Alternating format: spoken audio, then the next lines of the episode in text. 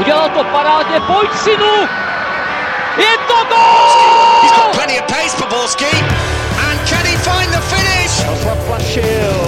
Ale Minimino, neuvěřitelná záležitost! Teď to chtělo přijedat Karlovi do běhu. Teď to chtělo o chviličku dřív. Heinz.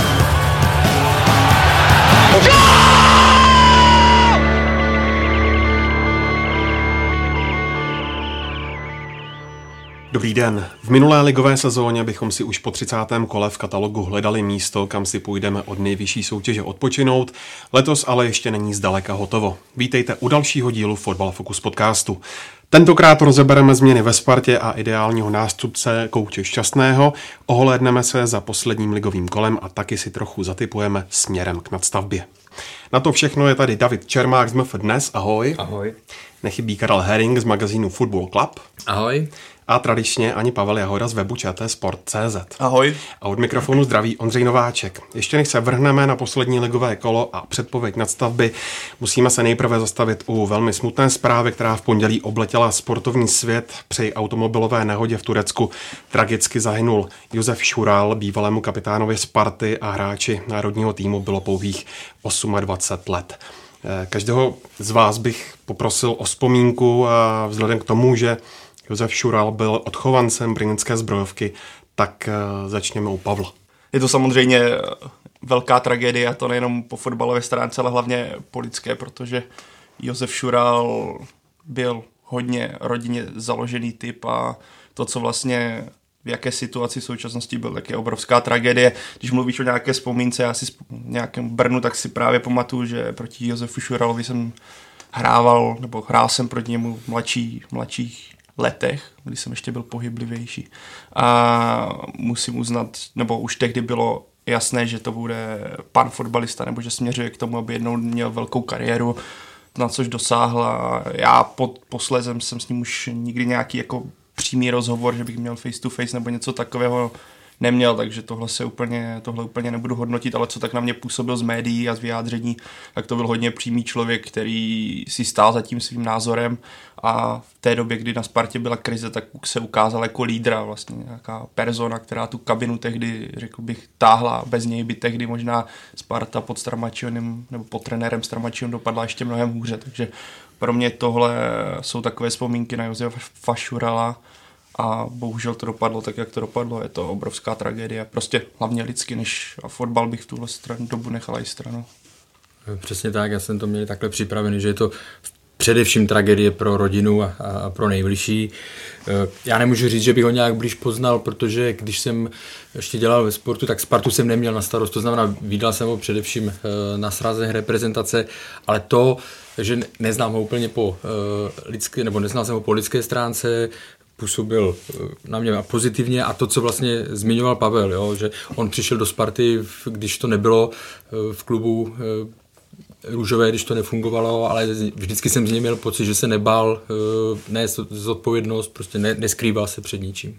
Já bych se k tomu asi přidal, no. je, to, je to hrozná tragédie, včera mě to fakt zasáhlo, dozvěděl jsem se to někdy, vlastně mě to probudilo ta zpráva, takže to bylo, to, to opravdu jsem si říkal, no tak to je teda to je šílený. Tomu člověk prostě ani nechce věřit, hmm. jako hmm. takovýhle zprávě. A uh, taky, jak říkal Karel, já jsem Pepu Šurala zase nepoznal nějak úplně jako do detailu, protože nikdy jsme neměli spolu vlastně žádný velký uh, rozhovor mezi čtyřma očima, třeba vždycky znal jsem ho z Mixzony, takový ten klasický vztah novinář, uh, fotbalista, ale jako musím říct, že na mě působil přesně, jak kluci říkali, jako takový vlastně vůdčí typ a člověk, který si stál za svým slovem a dokázal pojmenovat problém.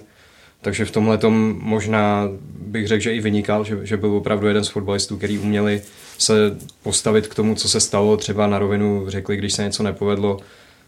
Tohle to jsem vždycky oceňoval, no a jak, jak to i zaznělo, je to, je to prostě hrozná tragédie pro jeho rodinu. O fotbale se asi nemá smysl v tuhle chvíli bavit. Je to pro mě i pro každýho asi je to, je to vždycky takový, když se něco takového stane, tak prostě člověk si uvědomí, jak ten fotbal naopak jako je strašně bezvýznamná věc a, a my to kolikrát hrotíme, prostě řešíme jako nějakou rivalitu mezi klubama nebo takovéhle věci, ale, ale to prostě v porovnání s tím, co se stane, co se stalo teď, tak, tak to je prostě nic. No. Takže to by asi každý si myslím, že by se měl zamyslet a, a uvědomit si, co je v životě vlastně důležitý. No a já bych eh, ještě dodal, že Sparta zřídila na letné pětní místo a liberecký Slovan oznámil, že sobotní utkání nadstavbové části proti Slávy začne vzpomínkou na Josefa Šurala minutou ticha. Teď už pojďme na konec trenérského angažmá Zdeňka Šťastného ve Spartě. V čem si Davide spatřoval ty hlavní důvody, že trenér Šťastný musel skončit a bylo to podle tebe rozhodnutí, které zkrátka muselo přijít? Tak po těch dvou posledních utkáních už asi opravdu muselo přijít. Tam bylo vidět, že Sparta po tom nadějném začátku jara, kdy to jako vypadalo na nějaký zlepšení, tak zase upadla možná ještě hloubš, než kde byla na podzim. Takže myslím si, že to bylo nevyhnutelné v tuhle chvíli to rozhodnutí a cokoliv jiného by Sparta udělala, tak by se vlastně dostala pod ještě větší tlak protože bylo znát i ze strany fanoušků, což jako mě vlastně překvapilo, že už tam ani nebyla zloba, ale byl, byla tam taková ironie nebo výsměch, že už jako se smáli tomu vlastnímu týmu i tomu trenérovi a to, to prostě, myslím si, že když tohle vidí vedení Sparty, tak už jako musí jednat, protože tohle se ke Spartě prostě nehodí, aby se jí vlastní fanoušci vysmívali. Takže to rozhodnutí asi, asi bylo jediný možný v danou chvíli. A hlavní příčiny, no tak to prostě výkony, no. Sparta jako neplnila v těch posledních utkáních vůbec nic eh, z toho, co se od ní očekává. Hlavně proti Karviní mně to přijde, to, to, to byl jako šílený výkon. Předvíst doma takovýhle výkon proti týmu, který je předposlední, který hraje o záchranu, to, to si myslím, že z hlediska Sparty je neomluvitelná ostuda. A potom to derby ze Sláví, no, tak tam projevilo se, že Slávě je rozjetá, že Sparta naopak je v útlumu, zvláště ještě po, po takovém utkání, jaký odehrála proti Karviní, takže pak už asi nebyla jiná možnost chyběl jakýkoliv progres pro mě. Když to vezmeme, o čem se mluvilo po zimní přestávce nebo v zimě, kdy Tomáš Rosický trenéra šťastného podržel, což já jsem tehdy volal po jeho odvolání, zároveň chápu to, proč vlastně trenér šťastný zůstal v rámci toho, jaké byly problémy ve Spartě a další zásah by byl asi ještě větším problémem nebo ještě více by neustálil tu situaci, ale když vezmeme v potaz to, že, jak tady David zmiňoval, Sparta měla celkem solidní vstup do, do jara, ale zejména výsledkově, ne herně, ale nabízel by se fakt, že když zvládnete aspoň výsledkově, tak se budete zvedat, neustále půjdete nahoru, protože bude růst psychická a nějaká stabilita, pohoda v kabině, ale přišlo mě v případě Sparty, že naopak eh, po tom skvělém, z toho skvělého startu si nic nevzala, a naopak to šlo dolů, že nějaký progres nebo nějaká herní tvář nebo něco takového, o čem se v zimě hodně mluvilo, co má přijít, tak vlastně vůbec nepřišlo a jediný zápas, na který já vlastně budu vzpomínat eh, ze strany Sparty, že si řeknu, jo, to bylo fakt super, tak to byl zápas Plzní, ale hmm. to byl skutečně asi jediný, když si můžeme říct, takhle by měla Sparta asi vypadat. Naopak ty zbylé zápasy častokrát to bylo o štěstí, a to hlavní, ta tvář a ten nějaký progres se tam určitě neobjevil. Naopak přijde mi, že z kabiny začala vyzařovat jistá skepse vůči trenéru šťastnému nebo nějaká ta atmosféra, o které se můžeme bavit, že mohla být pozitivní, tak naopak byla negativní. Začal, začal jsem mluvit, že ta důvěra v trenéra šťastného už není tak velká. Celkem mě zaujal i tweet, eh, když na pod spartianským účtem, kdy se Rio Mavuba, když napsali, vlastně Sparta oznámila jeho vězení, tak Rio Mavuba potom napsal jen takové dva ironické smajlíky, tak, nebo dokonce tak, eh, nešetřil. Nešetřil. to jsem byl ještě leh, to jsem teda byl ještě skromný. Ale něco to vypovídá asi o tom, jak, jaké třeba tam vztahy mohly být v určitých směrech. Já k tomu jenom doplním, protože to kluci zhrnuli. Já jsem chápal, když Tomáš Rosický eh, Zdeňka Šťastného v zimě, v zimě podržel z těch důvodů, o kterých tady mluvil, eh, mluvil Pavel. Jako když si to jaro zhrneme vlastně tak přesně tak, tam body, výsledky byly lepší než eh, výkony, pak se začaly trošičku lepšit i ty výkony a pro mě je strašně eh, zvláštní, nebo ten zlom vlastně kdy nastal, jo? protože spíš to, tam se mluvilo i o tom, že opravdu vypadají eh, jednotněji, nebo byli, dokázali to, dokázali otáčet, ale pak vlastně vypadl znovu Bořek dočkal, nebo vypadl, Eh, přišla eh, porážka v Mladé Boleslavi a od té doby se to prostě eh, sesypalo a teď opravdu ke konci už ten tým byl v podstatě mrtvý, jo, tam už nebylo nic z toho, co bylo aspoň na tom začátku, tak tam nic takového nebylo, jo, takže a vůbec nechci právě jenom říkat, nebo strašně jednoduché by bylo říkat, že za to mohla ta absence Božka Dočkala. Pokud by to tak bylo, tak je to stejně eh, špatná vizitka pro, pro Spartu, jako, jo, protože s jedním hráčem, který navíc ještě přišel pozdě, tak dále, tak to nemůže stát a padat Sparta. Spartu dočasně převzal Michal Horňák a letenští zároveň hledají nového trenéra. Pavle, měl by podle tebe přijít ještě během nadstavby, která se teď rozehraje, anebo by bylo už lepší počkat až na konec ročníku? Já si myslím, že určitě by bylo lepší počkat a Sparta s tím i počká, protože za prvé, kdyby ten trenér i čistě teoreticky měl přijít teď, tak co změní? Vůbec nic, vlastně bude, dojede s tím týmem, tu zbyt, ten zbytek nástavby a zbytečně by se čistě teoreticky dostal sám pod tlak, kdyby to náhodou nevyšlo. Takhle Sparta má naopak luxusní čas jednat, protože má měsíc k dobru, kdy to se dotrénuje, násled, a což si myslím, že i v současnosti, což čemu se dostaneme, když se bavíme o těch trenérech, kteří třeba jsou pod smlouvou, tak je to určitě i v tomhle směru výhoda. Navíc uh, potom ten trenér přijde prostě k čistému stolu, bude mít prostor s tím, tým, s tím týmem nějakým způsobem pracovat, k čemu se určitě taky dostaneme, ale myslím, že by nebylo určitě moudré do toho sahat teďka. Michal Horňák no, bude mít teďka měsíc na to, aby s tím týmem nějak zapracoval. I on sám nebude mít moc prostoru něco měnit. Ten první zápas ukázal, že něco málo dokáže změnit, ale bude to spíš o tom tu sezónu dojet nějak ideálně pro Spartu asi na třetím místě a pak se uvidí, co se na letné bude dít. Tak eh, v téhle době opravdu ten nejzásadnější efekt je jiná, eh, řekněme, asi uvolněná nebo jiná atmosféra. Jako ještě když se vrátím ke Zdeňku Šťastnému, on není trenér do, máte, že tak jak se mluví o hráčích, že je to hráč do nepohody nebo jen, jenom do pohody a pak když je krize, tak, tak se to odhalí v negativním smyslu, tak trenér šťastný z mého pohledu rozhodně není coach eh, do nepohody.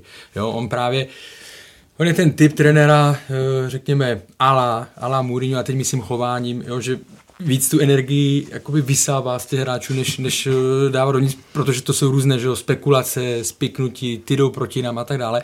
A to vás po čase nějakém vyčerpá, omrzí. Úplně stejně to bylo při konci jeho prvního eh, angažmá. On vlastně, když odcházel, tak tam i ve vedení e, funkcionáři a tak dále. Pak bylo možnost, když se s nima mluvilo, tak slyšet, že prostě to už ke konci už to byla opravdu paranoja, že už vlastně nikdo s ním nechtěl nějakým způsobem spolupracovat. Jo, nevím, jestli to přesně bylo i teď takhle, ale, ale vzpomeňte si na ten efekt, když pod, skončil tehdy Zdeněk Šťastný a nastoupil uh, David Holoubek, jak ta Sparta vlastně v takové té euforii uvolněné, jak uh, prošla i vlastně v Evropě se ji potom dařilo, že jo, a udělali, postoupili do, do jarní fáze. Jo. Takže tady v této fázi je nejdůležitější ten efekt tady toho, řekněme, sklidnění nebo uvolnění, protože když se podíváme na tabulku, tak Sparta už prakticky o co hrát nemá. V jednu chvíli to vypadalo, že by mohla ještě pro, prohnat Plzeň, teď už je za ní daleko. Jasně je tam Jablonec na čtvrtém místě, ale to si myslím, že eh, při té vyrovnanosti těch zápasů, které budou, eh, že si to, že Jablonec asi neudělá nějakou extra vítěznou šňůru a že si to Sparta to třetí místo eh, pohlídá, takže opravdu pro ní teď je to nejdůležitější, že získala, když tak můžu říct, o měsíc navíc pro hledání trenéra. Když jsi zmínil, Pavle, ten zápas s Opavou, který Sparta vyhrála pod trenérem Horňákem jasně 3-0, tak eh, byla Davide v té hře patrná už nějaká změna? No, ono se to hodně těžko posuzuje, protože mně přijde, že Opava předvedla takový hodně podprůměrný výkon, že vlastně uh, i teda na, na poměry Opavy, která hraje o záchranu, jak ten výkon byl opravdu slabý. Takže uh, z tohle pohledu je pro mě fakt těžký říct, jestli Sparta se tolik zlepšila, nebo jestli to Opava tolik usnadnila. Uh, přišlo mi, že ten výkon jako jasně vypadal mnohem líp na pohled než v derby, ale tak přece jenom člověk musí brát uh, v potaz sílu toho soupeře a, rozpoložení toho soupeře.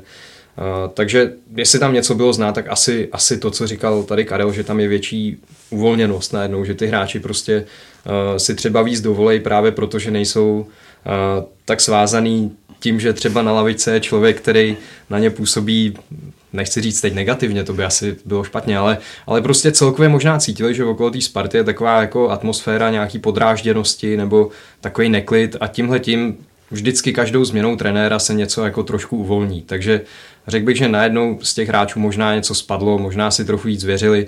Viděli jste, že vlastně Matěj Hanousek dal gol, což se mu stalo poprvé v ligové kariéře, ještě ho dal pravačkou. To je třeba věc, kterou možná by si ani nedovolil v těch předchozích utkáních. Jo? Teď, mu, teď mu to najednou prostě v té hlavě blesklo, jo, zkusím to, vystřelím, dal z toho gol. Takže to, tohle je asi důležitý, to, tohle je změna, která možná na té Spartě vidět byla ale nedělal bych z toho nějaký velký závěry. No. Tak porazili Opavu 3-0 a ty důležitý zápasy pro ně přijdou teď. Test, test velký přijde teď, no to jako...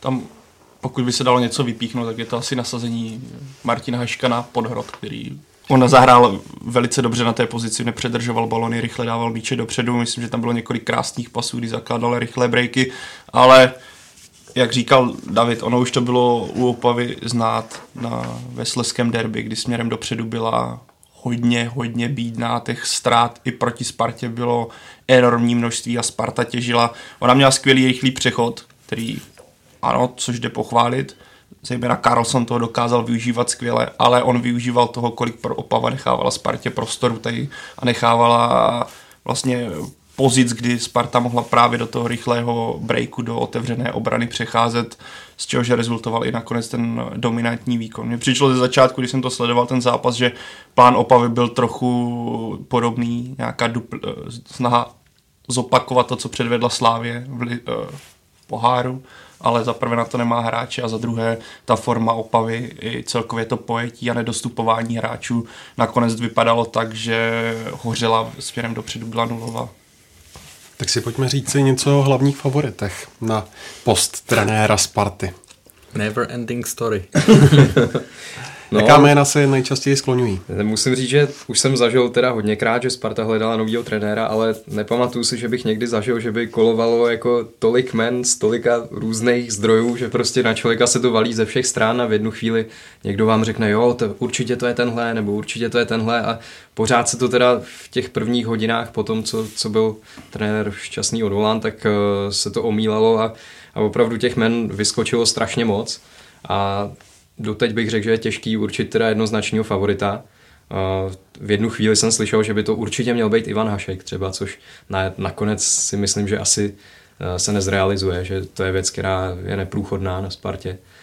Takže v tuhle chvíli... Proč myslíš? Kvůli jeho autoritě? To si nemyslím. Myslím si, že přes e, Daniela Křetínského je, je to neprůchodná hmm. věc, že on si tam Ivana Haška tak úplně nepřeje.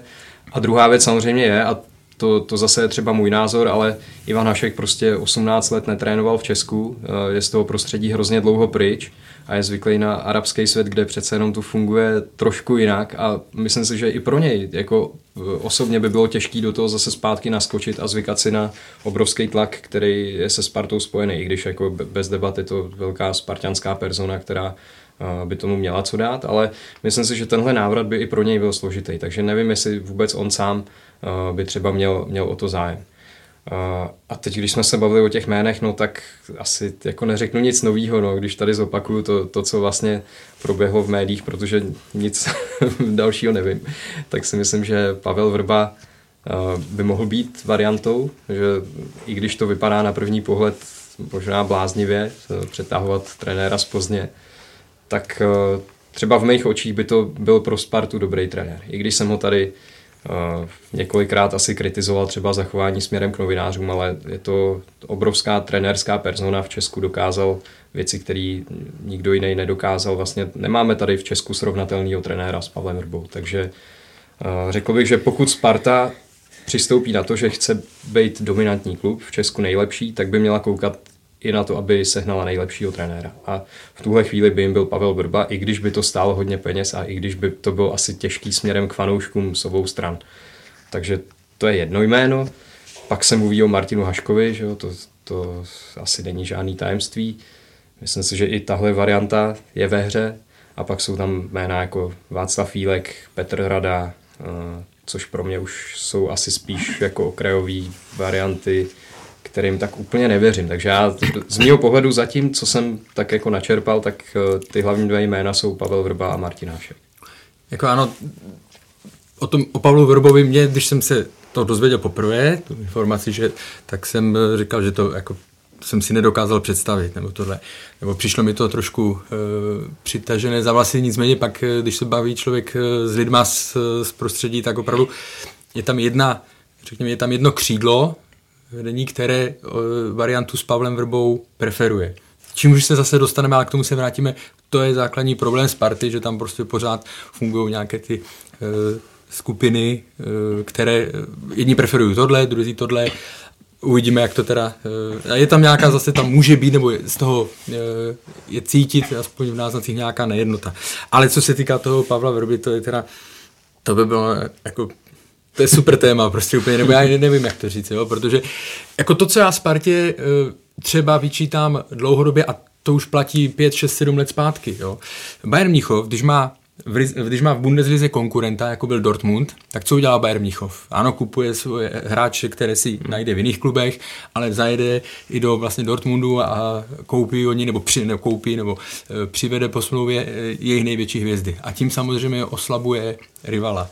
E, Sparta, ani potom Slávia nic takového Plzni, e, Plzni neudělala. Jo? To znamená, tam si myslím, že třeba tohle nevyužili. A teď s tím trenérem by to bylo hodně zajímavé, protože ať je to jak chce, že třeba teď ta Viktoria Plzeň pod Pavlem Vrbou nehraje až tak, eh, hraje pragmatický, eh, boduje, ale není to tak hezký fotbal, tak pořád je to trenér, který tam dokázal, jak zmiňoval David, neskutečné věci. Nevím, nevím jestli někdo bude schopen v další dekádě něco podobného nejenom v Plzni, nejenom v Plzni zopakovat, takže bylo by to velké jméno, co vím, a už jsem se o tom kdysi s ním bavil, on by chtěl, aby ten klub fungoval podobně, jak je zvyklý z Plzně. To znamená ne přes nějaké čtyři uh, různé patra s někým domlouvání, ale v podstatě by to mělo... Transparentnější struktura. Pavel Vrba, Tomáš Rosický, Daniel Křetinský. Jo, ne žádné, hmm. další, uh, žádné další rozvětvení, jestli s tím jednat o tom a tak dále. Takže to si myslím, že by byl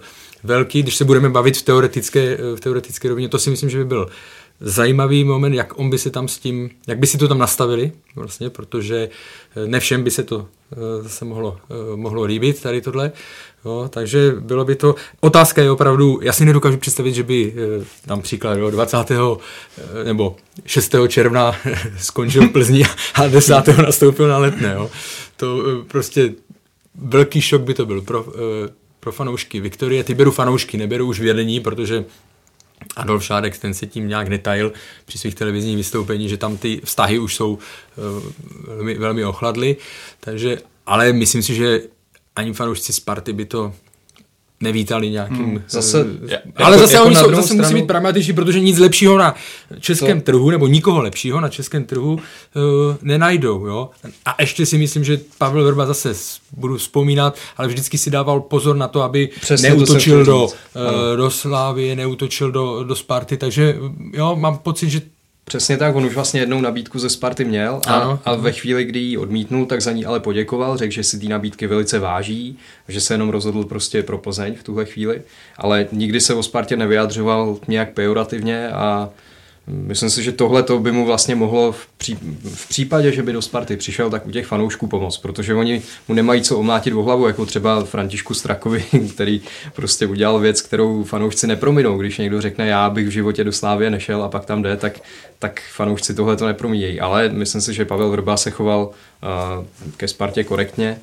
Takže i když samozřejmě ta rivalita mezi Spartou a Plzní je obrovská, tak uh, si umím představit ten, ten návrat, že by to fanoušci vzali. Prostě. Já na jednu stranu chápu vlastně, když se na to tak dívám, jak se tady o tom teďka mluví, tak na jednu stranu chápu přesně takovou, jak Pavel Horba se nevyjadřoval pejorativně ke Spartě, je tam obrovská motivace jít do nějakého projektu, kdyby ho stavěl znovu od začátku něco jako v Plzni, kdyby se z něj potom mohl stát. Na to ne, by tam neměl čas, ale tak, myšleno, hmm. ale teďka je to B. Za prvé není tam to, co zmínil Karel, ta transparentnost. Já si na druhou stranu pořád myslím, že Pavel Vrba je u spartianských fanoušků velice špatně vnímaný. Hmm. Ať už to hmm. jsou, jo, nemusí to být narážky na Spartu, ale obecně tím jeho vystupováním a co jsem tak jako obecně četl názory, tak Určitě fanoušci by ho ve Spartě nevítali a respektive ten názor na ně je dost negativní.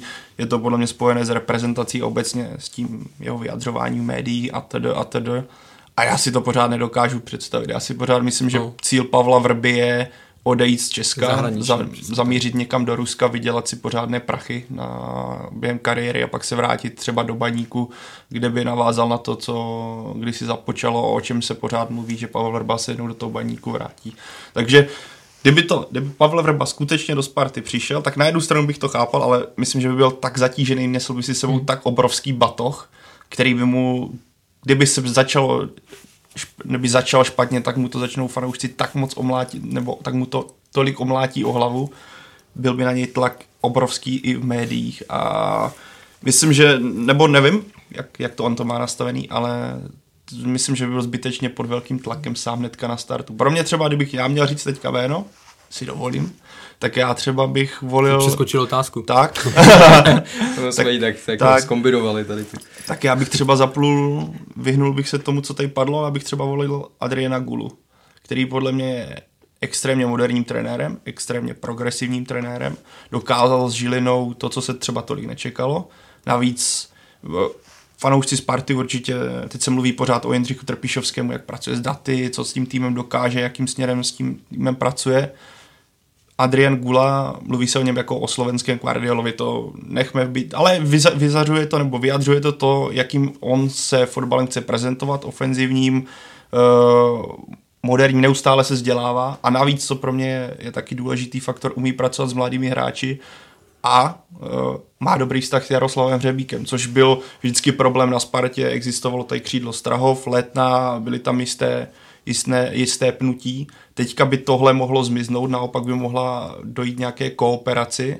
A v tomhle já vidím dost zásadní benefit, když se podíváme, jaký hráči nebo jací hráči teďka do kádru Sparty směřují, ať je to Adam Hlože, který, když se vrátím k Opavě, podle mě už naznačil, že se s něj stává opora týmu, ať je to, a můžeme jmenovat dál, těch kluků je tam plno, a navíc je nepolíbený českým prostředím, což já si myslím, že je dost pozitivní zpráva. Takže za mě je, bylo by to riziko, ale musel by tam vzniknout, muselo by tam být něco, co bylo ve, v případě Slávě jistá doba hájení a musel by ten klub nastavit si jasnou koncepci a ne být, o čem tady mluvil Karel, že jedna strana mu nebude důvěřovat, druhá ano a bude, tam, bude mu do toho zasahovat více lidí. Já si myslím, že tohle by mohlo být strašně zajímavé, ale, ale. Já ještě uzavřu uh, téma Pavla Vrby, já si opravdu nedokážu představit, nebo mě by to fakt překvapilo, kdyby k tomu došlo, jo? To, to říkám za sebe. Jo? Ale co se týká těch dalších trenérů, nebo Adrián uh, Gula, uh, v jednom nejmenovaném čtvrtletníku s ním měli rozhovor, jo?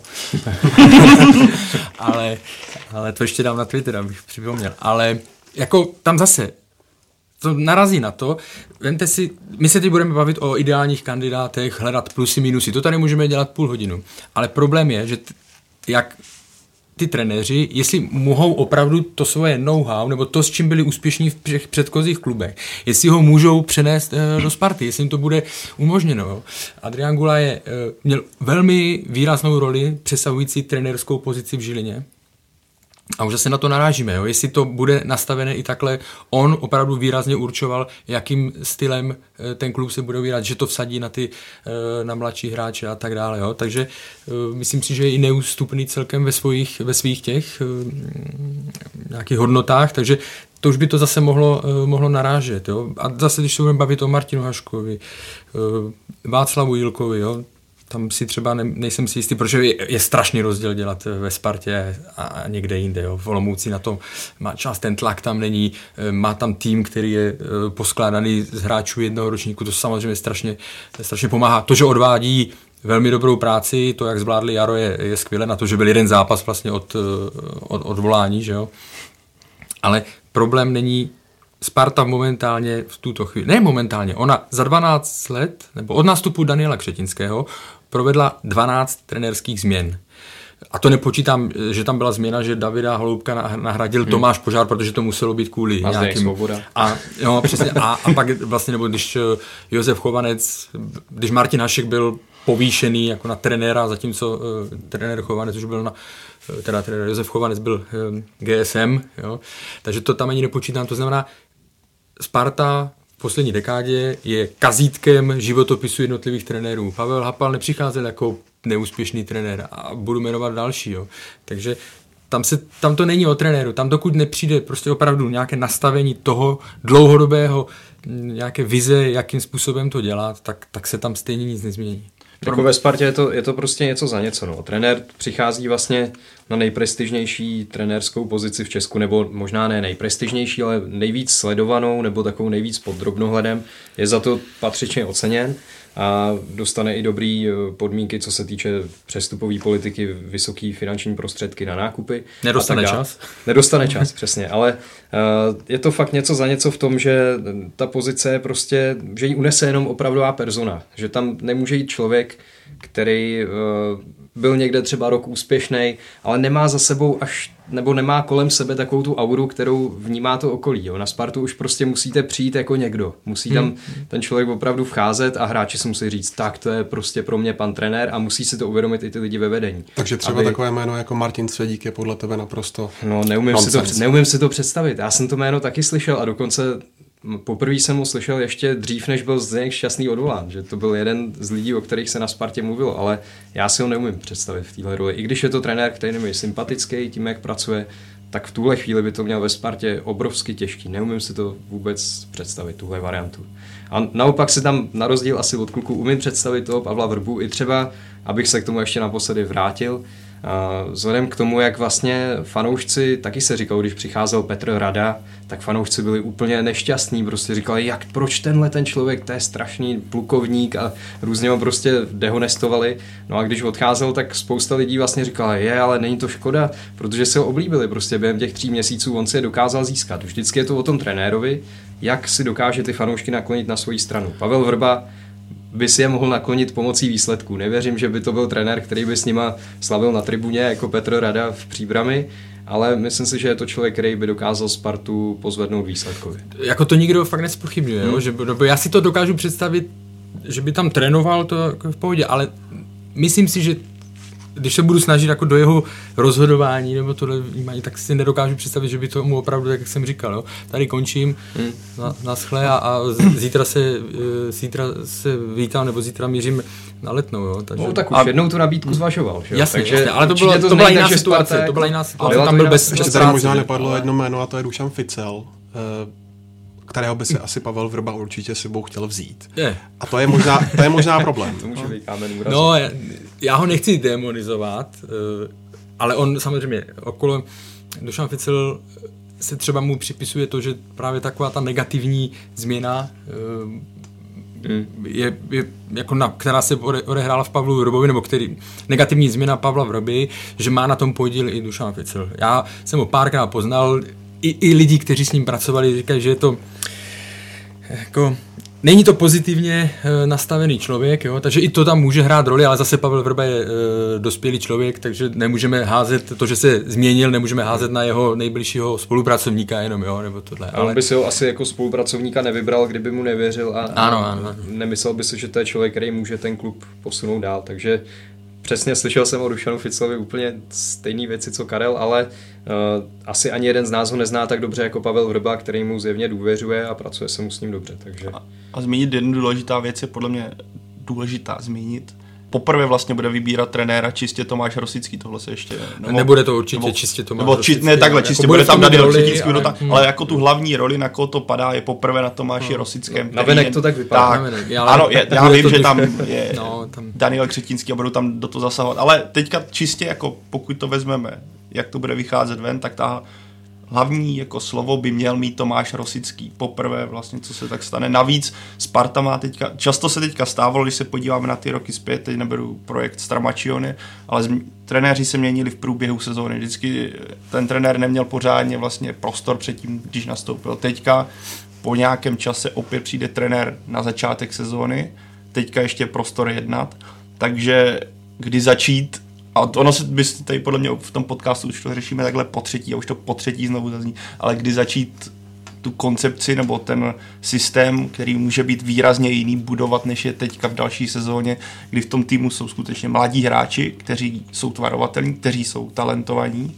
a kdy máte spoustu prostorů teoreticky, k čemu se dostaneme opět, můžete se vyhnout i předkolům evropských pohárů, teoreticky zatím, což by dávalo obrovskou výhodu, že se ten nový trenér nemusí dostat okamžitě pod obrovský tlak, třeba vypadnutím ze Suboticou nebo takovým soupeřem. A v tomhle já vidím strašně důležitý rok, nebo strašně důležitou dobu pro výběr kvalitního trenéra, který nebude na rok, na dva, ale třeba na delší dobu a vznikne tam nějaká úspěšná koncepce. Ale jak už tady zmínili kluci, je, to, je tam to B, že si to musí uvědomit ve vedení. Ještě k té koncepci, když já to slovo nemám rád, no, že takové strašně sprofanované, ale jako stačí se podívat právě uh, na Slávy, když řešila poslední výměnu trenéra, tak ona si vlastně převzala převedla úspěšnou dvojici z Liberce, kde ta dvojice pracovala eh, v mnohem skromnějších podmínkách a dala jim prostor. A oni si tam taky museli na začátku vyjasnit, vyjasnit ty pravomoce, protože tam byl vlastně, eh, že ten, no, ne tenze, no, prostě nervozita mezi, napětí mezi uh, Janem Nezmarem a Martinem Krobem, že jo, tam už to vypadalo po dvou měsících pomalu, že, uh, že Jan Nezmar skončí, jo, takže, ale vy, vy, vyřešili si to tam, a je to tam nastavený tak, jak to má být. Mají podporu od eh, Jaroslava Tvrdíka, od vedení klubu a dělají to, mají podporu i finanční a dělají to podstatě ta spolupráce, ta nejužší spolupráce trenér, sportovní ředitel funguje tak, jak to má a už tam nejsou lidi tolik okolo a je to přímo potom zodpovědný Jaroslavu Tvrdíkovi. Jo. Takže tam to není žádná věda, teď je otázka, jestli si to budou umět na Spartě takhle nastavit. Každopádně, jakou cestou by se podle vašeho mínění měli teď na Spartě ubírat? Domácí a nebo zahraniční? Vedle Guly padlo třeba jméno Martina Ševely a nebo taky Nestora El Maestra, ale k tomu myslím, že má něco David. Maestro David, to něco má. no, jako musím říct, že tohle nechci se tady nějak jako vytahovat nebo něco, ale tady s tím jménem jsem jako první přišel já, protože jsem, ho, protože jsem ho zmínil v komentáři, který jsme psali do novin, ale zmínil jsem ho jenom v souvislosti, že kdyby Sparta se chtěla vydat zahraniční cestou, tak jsou volná zajímavá jména a mezi nimi je třeba Slaven Bilič nebo třeba Nestor El Maestro, který před rokem vyhrál titul s Trnavou po 45 letech, tuším, což určitě je zajímavý počin a musím říct, že já jsem ho i sledoval, Nestora Elmaestra a moc se mi líbil ten styl jeho práce i jeho vystupování. On jako je osobnost, to je vidět, že na to, že to je mladý trenér a trenér, který vlastně začíná a tak už jako dosáhl velkých úspěchů a má zajímavý životopis, protože dělal tuším i asistenta v některých... V Šalke byl. V Šalke byl, byl v Austrii, Vídeň. Jako zajímavý kluby má v, v tom svém životopisu na to, že mu je tuším 35 nebo 36. Takže je to určitě zajímavá osobnost, ale jak říkám, napsal jsem ho prostě do komentáře jako zajímavý jméno, který se mi, mi, mi přišlo jako rozumný zmínit, ale rozhodně to nebylo tak, že bych měl nějaký indicie, že se o něm na letné uvažuje. To vůbec ne a mám dojem, že kolegové ze Slovenska pravděpodobně se toho chytili, protože tam Nestor El Maestro má velký jméno, takže jakmile zaregistrovali, že tady v Česku ho někdo zmínil, tak už jsem viděl titulky Horucí, kandidát na nového trenéra Sparty, Nestor El Maestro. Úplně, abych řekl pravdu, si nemyslím, že tímhle směrem se na letní ubírají. I když bych řekl, že mě by to bylo sympatický, kdyby třeba Nestora El Maestra oslovili. On ale... Myslím, že i v té Sofii teďka snad vedou ligu taky, jestli se nepletu. Ale, ale on, on, skončil, on, skončil, no, on skončil. Právě to, to mi na tom přišlo zajímavé, že je teď volný momentálně, jo. že to je trenér, který by byl volný zadarmo. Myslím si, že i finančně by byl dostupný pro Spartu, že to není jméno, který by nebyli schopný zaplatit. Ale samozřejmě je to trošku risk v tom, že je to trenér, který je mladý, ještě to nemá tolik za sebou, byť těch úspěchů, jak jsem říkal, už dosáhl a osobnost to určitě je, ale myslím si, že Sparta, když teda už se vracím k té otázce, se vydá spíš tou českou cestou, hmm. že ta zahraniční v tuhle chvíli uh, není ve hře. Já si myslím, že k zahraniční se někdy v budoucnu vrátí, Jo, protože i když ten první eh, experiment dopadl neslavně, ale když se vzpomenu eh, Josef Wengloš, když šel do Aston Villa a byl to první trenér zahraniční v Anglii, tak se na něj dívali trošičku ironicky některé věci, když tam zaváděl vlastně stravu a tak dále, tak pro ně to bylo úplně něco eh, jak z jiného světa a po pár letech vlastně to byl trend. On pak skončil, nebylo to nějak slavné nebo úspěšné e, angažma, ale po pár letech vlastně tam přišli ti zahraniční trenéři, při, přinesli to, co on už s tím už začínal jako průkopník. Takže si myslím, že se k tomu Sparta někdy, eh, někdy v budoucnu vrátí, ale v téhle té fázi si myslím, že spíš budou preferovat tu českou cestu, ale zase jo, tam jsou omezené už hmm. možnosti výběru. Jo. Já, třeba Martinašek, já ho velmi uznávám, eh, rád eh, se ho poslouchám i v televizi, myslím si, že umí udělat, teď to měl složité s Bohemkou v téhle sezóně, ale nevím, jestli ten herní styl jeho, který on se s ním prezentoval, jak ve Vlašimi, tak na Bohemce, jestli je to styl pro Spartu. Václav Vílek, Olomouc, zajímavá, zajímavá hra, ale zase, když si vezmeme, eh, on by musel přestěhovat rodinu. A rodině, jo, a to už jsou složité věci, rodině se tehdy, když byl asistentem, tak on dojížděl Jo, Praha, Olomouc dojížděl a vím, že tam byly na to i negativní reakce. Sigma si ho navíc pojistila teďka? Teď jo, ale to si myslím, že Jasně. je to jenom, aby případně něco na tom vydělali, ale Protože stejný člověk, eh, který vedle něj seděl, když podepisovali e, smlouvu, tak mu dával na začátku jara e, nůž na krk, že? Takže, ale, ale co chci říct, že vlastně u něj, jo, on by musel změnit e, celá rodina by vlastně se musela přizpůsobit a změnit uh, bydliště a tak dále, takže otázka, a to jsou i věci, které hrají roli třeba, nebo můžou hrát roli, akorát se o nich takhle na povrchu eh, nemluví, protože se víc rozebírá 4, 2, 3, 1, 4, 4, 2, ale to jsou věci, které hrajou eh, i důležitou roli. A pak je tady ještě možná jedna možnost, a to je třeba podle vzoru Ola Gunara Solskjaera ponechat Michala Horňáka ve funkci, pokud by mu to šlo. Je to podle vás varianta, která by byla eventuálně na stole? Já si myslím, že už ne. Sparta to vlastně takhle aplikovala s Davidem Holoubkem, aplikovala to takhle se Zdeňkem Šťastným, vlastně, že se nějakého uh, nějakého dočasného plánu nakonec stalo řešení úplné a Solskjaer měl, vlastně dostal v lednu to bylo někdy, v zimě dostal prostě prostor, ale dostal ho na půl roku, kdy mohl pracovat, měl skvělý start, ale teďka si možná říkají Manchester, jestli to bylo do, dobrý tah, trenér Horňák bude mít jenom měsíc a myslím, že během toho měsíce už se bude intenzivně jednat o to, kdo, jaký bude trenér. A já si skutečně mě, myslím, že i kdyby se Spartě začalo teďka dařit, tak je čas uh, udělat, přivést tam někoho nového, protože Michal Horňák, ano, je tam sice od zimy, ale i on je spojený s tím, řekněme, neúspěchem jarním. A já si myslím, že do Sparty by měl přijít někdo úplně nový, třeba úplně s novým realizačním týmem, který to posune někam jinam, nebo vydá se, řekněme, bude mít za sebou nebo bude mít před sebou čistý stůl, na kterém bude pracovat. Nic proti Michalu Horňákovi, ale já si myslím, že u Sparty by konečně mělo přijít nějaké razantnější řešení, od kterého se ta Sparta odrazí. Ať už bude trenérem kdokoliv, tak eh, jaké budou ty jeho hlavní úkoly a kolik doby by podle vás měl dostat na hájení, přihlédneme-li třeba k tomu, jak brzy se na Spartě rozloučili s Pavlem Hapalem? To ještě, když jsi zmínil Pavla Hapala, tak se musím vrátit k té předchozí, protože trenér Sparty bude muset umět zaujmout něčím Daniela Křetinského, bude si s ním, bude muset to umět odprezentovat tak, aby ho to Takže malovat, kreslit na.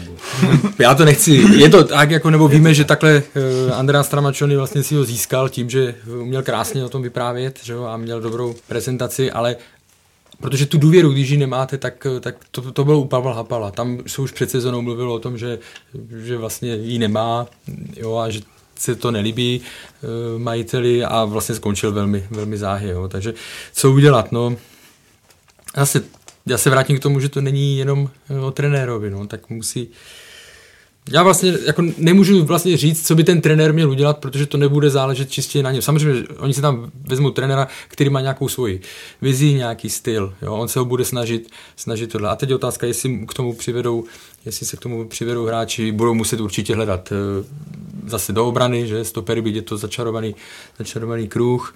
Uh, nevím, jak to budou do, do, směrem do útoku taky řešit, protože uvidíme, jak se vyvine situace okolo Benjamina TTH, takže a čas, no víme, jak to je na, na papíře, nebo v ideálním světě eh, by trenér měl dostat rok nebo kolik na, nahájení, aby se projevila ta, ta jeho práce nějaká, ale nežijeme v ideálním světě. Jako vzpomeňme na Slávy, když přišel Jindřich Trpišovský a kolik fanoušků, kteří teďka hmm, hmm. ho mají za boha na sociálních sítích a obecně prskalo, jak to, byla, jara, přes, jak to byla obrovská chyba odvolávat Jaroslava Šilhavého a uh, že Jindřich Trpišovský není to pravé. A já si pamatuju, že tehdy jsem podcastu říkal, hele, hodnoť, hodnoť, hodnoťme Jindřicha Trpišovského až od léta jaro, nech přijmeme veškeré kotrmelce, které můžou přijít, chyby, které můžou přijít, ale musí tam být nějaká doba nahájení a to si myslím, že musí nastat i na Spartě.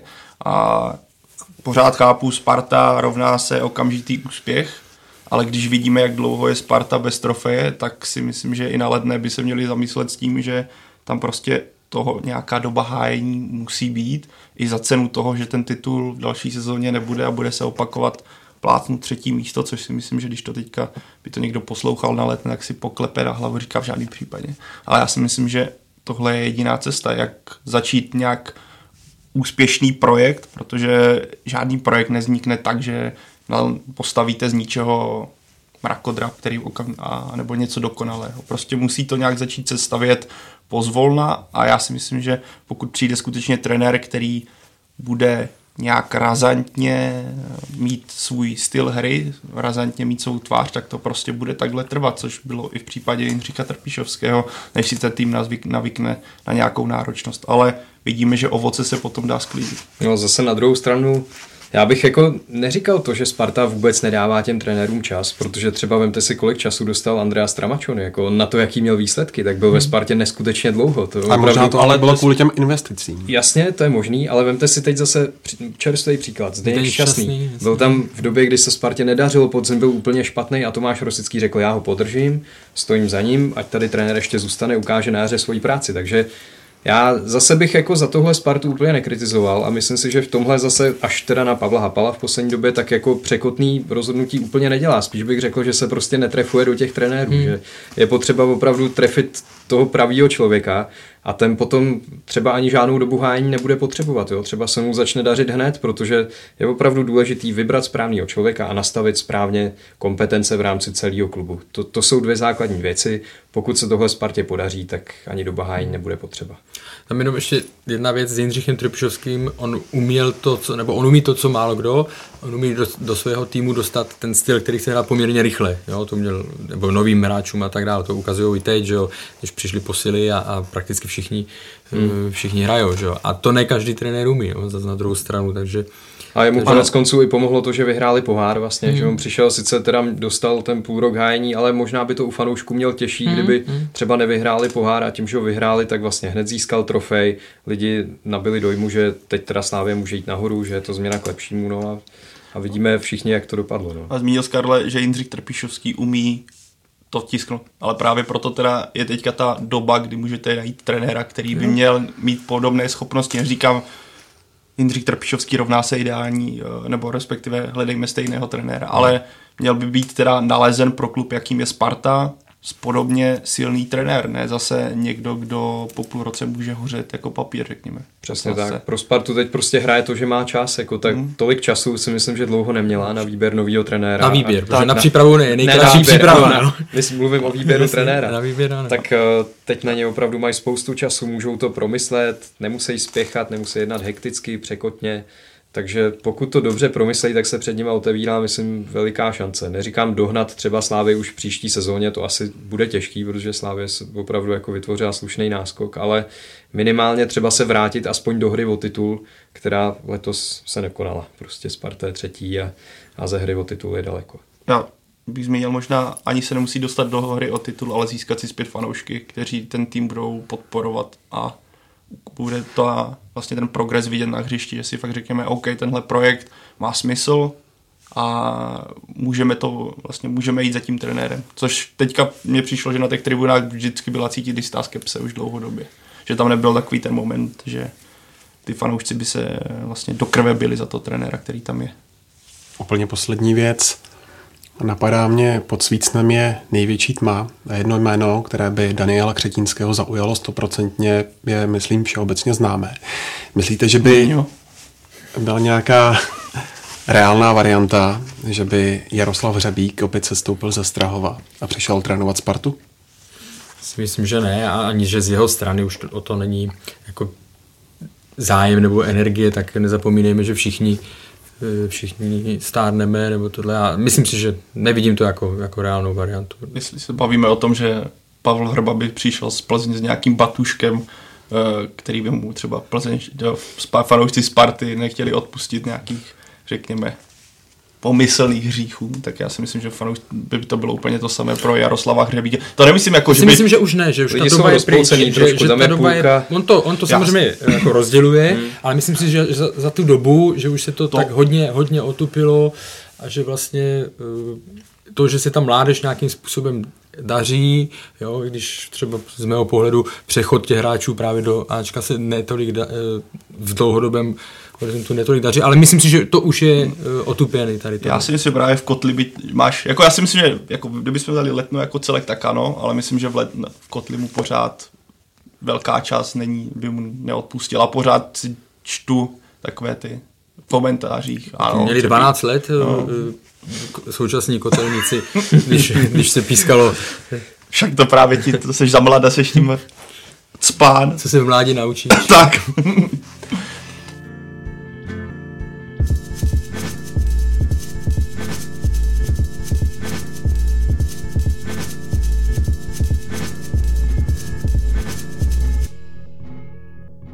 Než se dostaneme k nadstavbě, podívejme se ještě na závěrečné ligové kolo. V něm tentokrát vynecháme největší favority, kteří své duely zvládli a podíváme se na některá další zajímavá utkání. Přímý duel o čtvrté místo byl vidět v Jablonci, kde Baník prohrál jasně 0-4. Eh, co na severu Čech bylo tentokrát špatně, když vezmeme v potaz, že mm, Baník eh, pár dní předtím vyhrál v poháru nad Bohemkou 1-0? Já vím, že se tady vždycky o tom bavíme, že tři zápasy v jednom týdnu by nemělo dělat hráčům problém, ale přišlo mi, že na baní, že hráčům baníku naopak teďka ten náročný program, který měli, tak je zejména v první 45 minutovce dost poznamenal, protože když jsem to srovnal ten výkon Jablonce a Baníku, tak Baník byl nějak, řekněme, jistým způsobem zaseklý, zatímco Jablonec hrál řekl bych dobře, hrál hodně aktivně, měl dobrou kombinaci, dobře se pohybovali hráči, navíc Baník dobře presoval, s čímž Ostravští měli obrovské problémy a jejich jediná útočná aktivita v tom, té první 45 minutovce byl nákop na Diopa a snaha o nějaký rychlý kontr, což ale nefungovalo obec a Baník dělal chyby v obraně, měl problémy se standardkama a vlastně o tom, jak ta 45 minutovka vypovídá asi nejlépe to, jak vypadalo úplný závěr poločasu, kdy Jablonec si na polovině baníku v podstatě přihrál v takovým exibičním tempu nebo re, re, re, uh, takovém exibičním uh, stylu, kdy být Jablonci větší počet fanoušků, než tam chodí, tak slyšíme možná z tribun takové to tradiční hej, hej, hej protože ze strany baníku ta 45 minutovka byla skutečně velice špatná.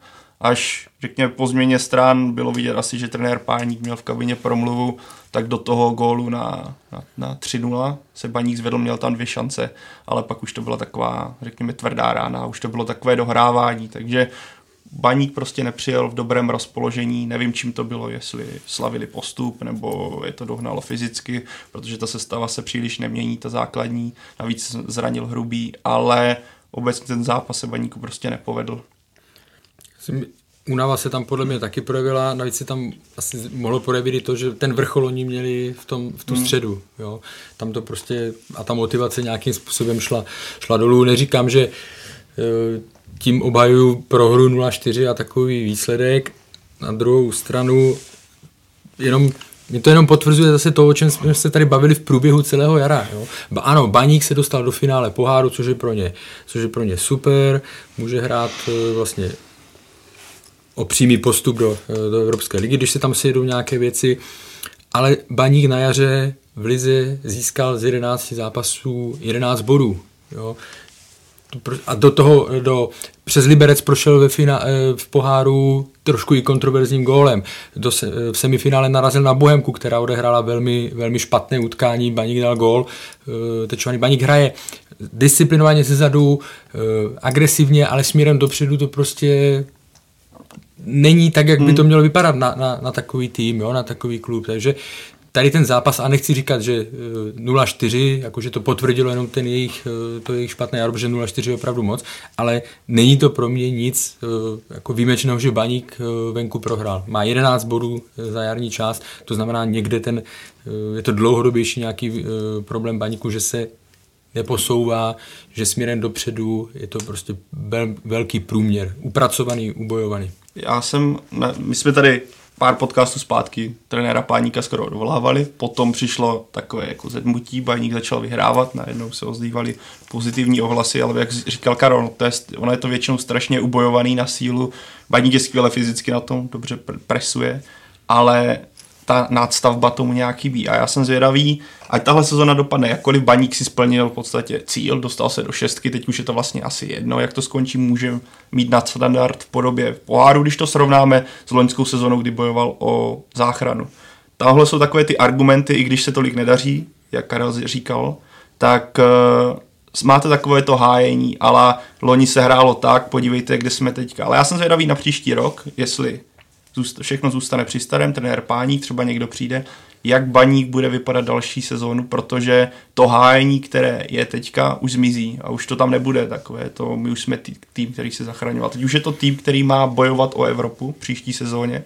A jsem zvědavý, eh, jestli se ten Baník dokáže posunout nějakým způsobem v tomhle systému, nebo nikoliv a bude to pořád vypadat jak teďka na jaře, protože směrem dozadu OK, tam jsou zkušení hráči, kteří po většinu, teďka proti Jablonci ne, tak to dokáží zvládat. Ale ten, ta hra dopředu, tam se nic neposouvá. Ano, třeba Granečný teďka měl tam na začátku té druhé půlky s Holcerem, tam zatápěli pravé straně Jablonce, ale obecně přijde mi to pořád takový ten nákop a zkusme vybojovat, respektive utéct, ale nic, něco nadstandardního zatím pro mě ze strany baníku nepřichází. Baník potřebuje zrychlit tu svoji hmm. hru a bude zajímavé, jakým způsobem si povede na přestupovém trhu, protože pro Marka Jankulovského to bude, to bude velký test. Baník teď, eh, pokud se nepletu, vyráží na Spartu. Eh, myslíš, Davide, že ho ta porážka v Jablonci může nahecovat? No nahecovat to nevím, ale prostě bude to úplně jiný zápas a navíc už eh, v rámci nadstavby. A myslím si, že ta nadstavba prostě bude něco úplně jiného, jako tam opravdu, to je zatím tady neoskoušený v Česku, žádný tým s tím nemá zkušenost a já sám osobně jsem na to jako hrozně zvědavý. Nejsem třeba úplně, nebyl jsem úplně příznivec nadstavby, ale teď se na to hrozně těším a těch důvodů je spousta. No. Jako jsem zvědavý na atmosféru, jsem zvědavý na to, jak ty týmy se dokážou vyrovnat s tím, že hrajou vlastně jenom opravdu s těma nejbližšíma v tabulce, eh, jak se na to dokážou připravit, jak během pěti týdnů prostě zvládnou boj, kde jde úplně o všechno. A pro baník to prostě bude taky strašně zajímavý. No já na rozdíl tady od kluků si myslím, že eh, vlastně baník udělal obrovský skok, že jako za ten rok, kdy se oni zachraňovali, tak, tak vlastně si splnili nějaký, já bych ani neřekl cíl, ale spíš sen, to jako, já jsem tomu nevěřil, že by mohli hrát v první šestce, protože podle mě ten kádr opravdu není zase až tak silný, tak odolný.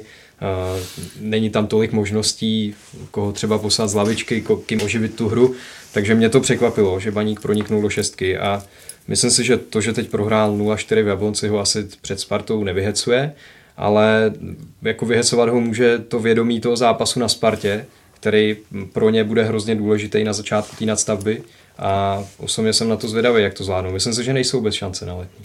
Já si teda myslím, že Baník jako kádr byť tím, čím si prošel, v minulé sezóně tak kádr na tu šestku měl, protože když se podívám, tak kdo, kdo má lepší kádr? Teplice, nebo Liberec, nebo Olomouc, možná jo, ta, kdyby nepokazila si ten podzim, hmm. tak tam asi byla, že? nebo Mladá Boleslav má slušný kádr, nebo si vytvořila Zlín, jako nikdo, já tam nenajdu nikoho kdo bych řekl, že by, že by baník kádrem patřil někam na osmé místo. Já si myslím, že tam opravdu na tu šestku patřil a že, že splnil to, co, eh, to, co měl být jeho předsezónní, předsezónní cíl, podívám-li se na, eh, na skladbu kádru. Jo, teď má samozřejmě problém na lavičce, to máš pravdu, hmm. protože tam jsou jenom mladí kluci z 21. Hmm.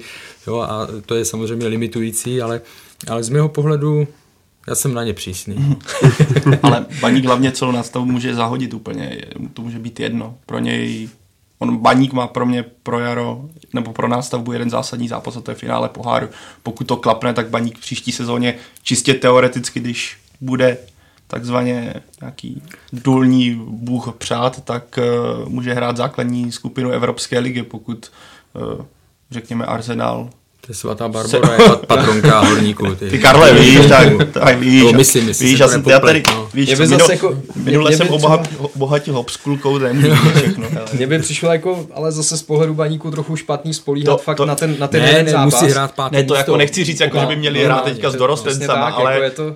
Uh, to by bylo hrát. hrozně dvousečný, no, no jako spolíhat na to, že porazíme Slávy ve finále a bude to dobrý, to prostě... Já nemyslím, že porazí tak, no, právě, ale, ale tak, já takže... nemyslím, jako, že by měli hrát s dorostencem, ale myslím, že tak, že jako to hmm. koncentrace je stejně, bys měla, nebo směřuje k tomu jednomu zápasu. Ona bude směřovat, až se to tam no. přiblíží ty zápasy, hmm. jo, až to bude ten sandwich okolo, ale ale uh, jejich výhoda Baníku i Liberce je, že oni v té skupině si to, nejsou pod takovým tlakem, jako bude hmm. se Slávě, jako budou ty ostatní. Hmm. Já jenom za sebe, když jsem si teď projížděl vlastně ty zápasy, já furt přemýšlím, uh, jako že je někdo, kdo se třeba na to netěší, nebo, nebo tohle. Mm. To je úplně boží, jako když tam vidím, tamhle je zápas Plzně e, se Spartou, se Sláví, tamhle e, Slávia do Liberce a tak dále. Jako, to, na co čekáme v průběhu celého podzimu, vždycky na ty jednotlivé zápasy, tak tu budeme mít e, koncentraci během jednoho měsíce, to je prostě, a stejně tam dole, jako týmy, které hráli